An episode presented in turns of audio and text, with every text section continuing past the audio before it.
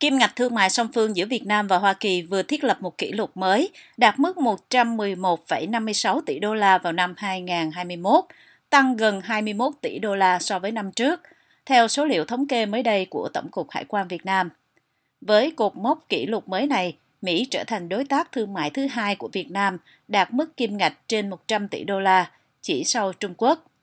Năm 2020, xuất khẩu của Việt Nam sang Hoa Kỳ tăng 25%, lên gần 96,3 tỷ đô la, chiếm 28,6% tổng kim ngạch xuất khẩu của cả nước.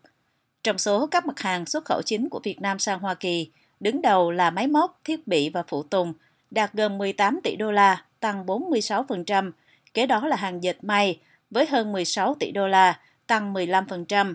Máy vi tính, điện tử và linh kiện đạt gần 13 tỷ đô la, tăng 23%.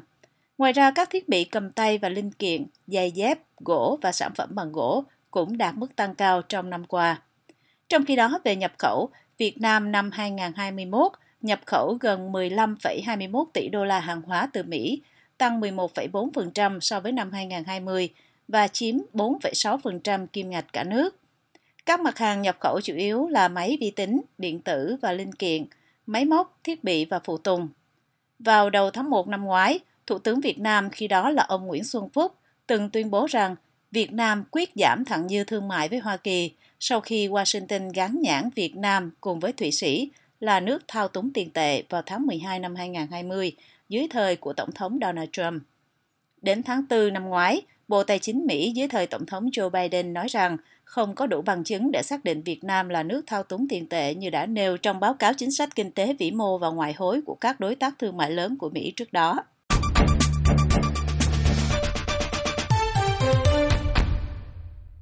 Cảnh sát Tokyo vừa bắt giữ một bộ đội Việt Nam đang theo học tại Học viện Quốc phòng Nhật Bản vì tình nghi bán thẻ cư trú. Truyền thông Nhật Bản dẫn thông báo của cảnh sát Tokyo cho biết vào ngày 21 tháng 1.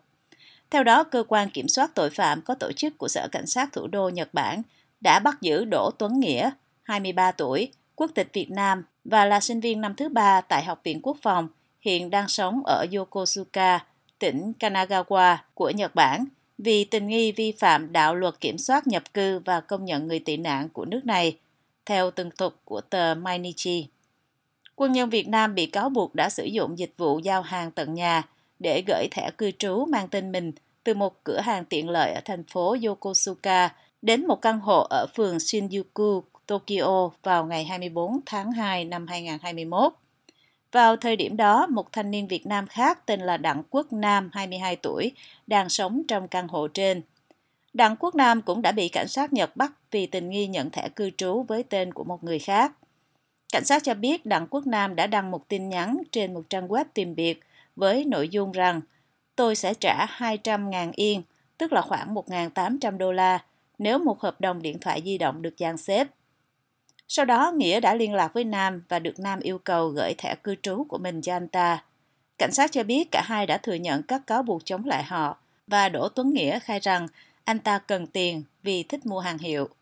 Cảnh sát Nhật xác nhận thẻ cư trú trên đã được sử dụng để ký hợp đồng cho ba điện thoại di động và thẻ này có thể được sử dụng bởi một nhóm gian lận. Hiện vụ việc vẫn đang được cảnh sát Nhật điều tra thêm.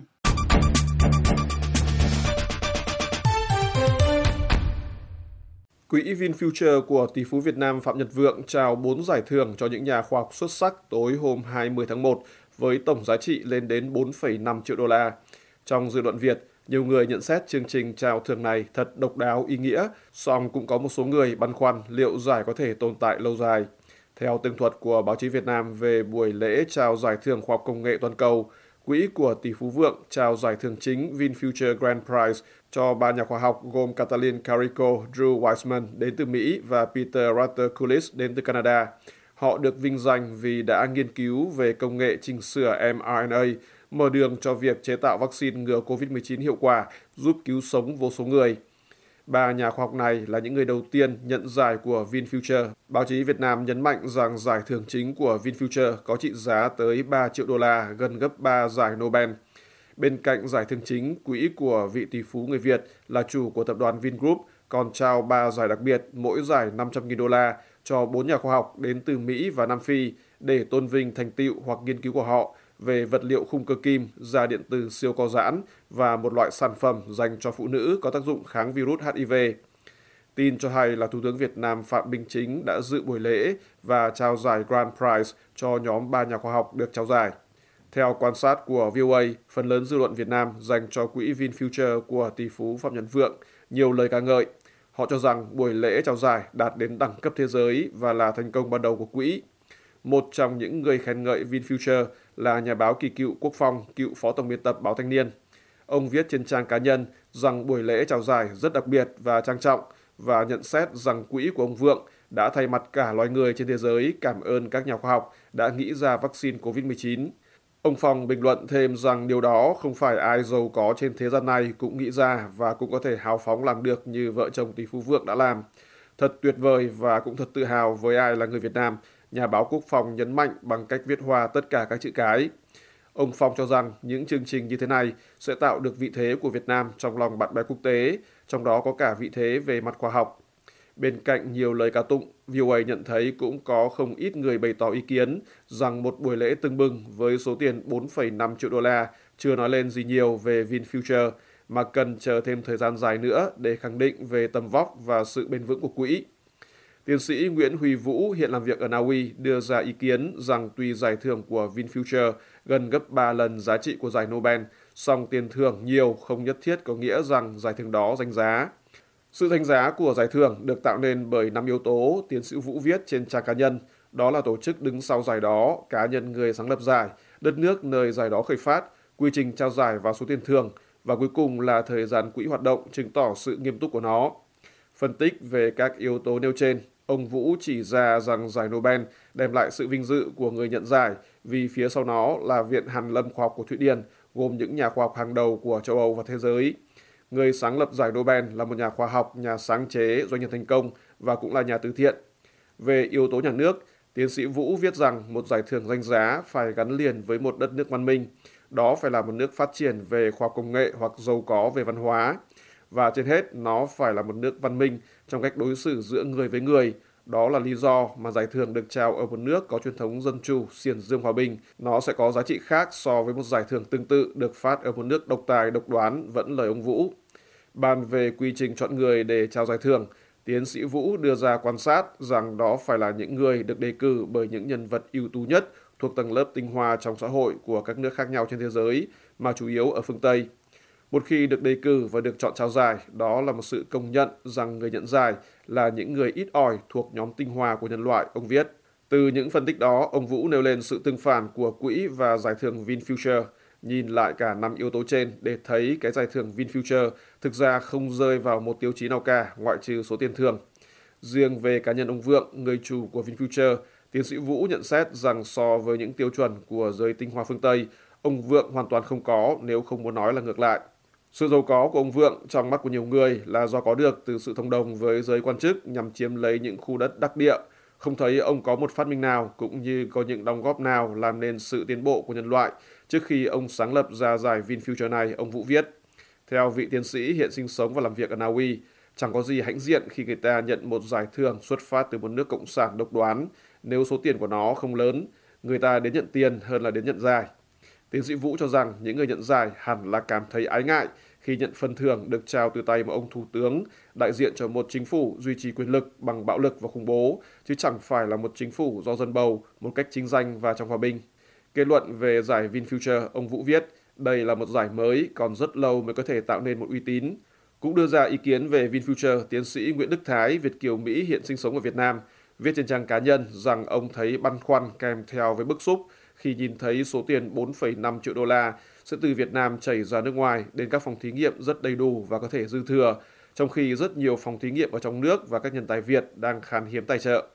Tiến sĩ Thái nêu lên quan điểm là VinFuture cần mang về những giá trị cụ thể cho khoa học Việt Nam khi đầu tư phát thưởng cho các trung tâm khoa học quốc tế. Các mục tiêu đó có thể là mang về cho Việt Nam những chuyên gia và họ có khả năng tự chủ phát triển các nghiên cứu quan trọng trong nước hoặc tạo được những chương trình hợp tác phát triển khoa học mũi nhọn cho Việt Nam với các trung tâm hàng đầu nước ngoài hoặc tạo ra được cao trào khoa học quốc tế trong nước để khoa học Việt Nam đi song hành với khoa học thế giới, tiến sĩ Thái viết.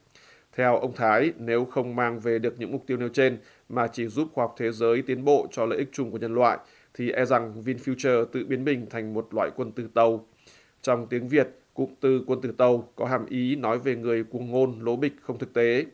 Ông Dương Quốc Chính, một người chuyên quan sát và bình luận về thời cuộc ở Việt Nam, có tổng cộng khoảng 60.000 người theo dõi, nói với VOA rằng việc báo chí Việt Nam nhấn mạnh vào khía cạnh giải VinFuture có giá trị gấp 3 lần giải Nobel là kiểu so sánh rất sôi thịt.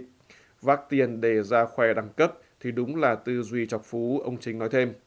Vẫn nhà bình luận này đưa ra nhận định với VOA rằng việc lập nên một giải thưởng công nghệ chỉ cho thấy là Vingroup có mong muốn được rửa mặt, biến mình thành một công ty công nghệ, dần xóa đi hình ảnh là một tay từ bản thân hữu bán bất động sản.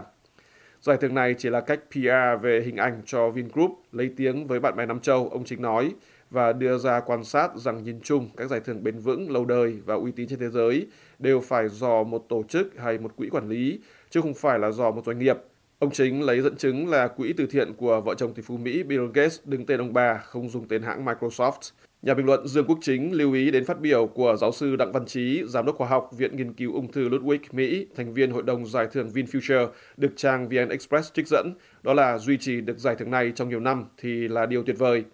Theo ông Chính, xét đến thực tế trong những năm gần đây, tỷ phú Phạm Nhật Vượng liên tiếp từ bỏ một loạt các hoạt động đầu tư kinh doanh, kể cả trong lĩnh vực công nghệ chế tạo, cho nên không thể loại trừ khả năng là biết đâu một hai năm tới, ông Vượng lại tuyên bố bỏ giải thưởng này.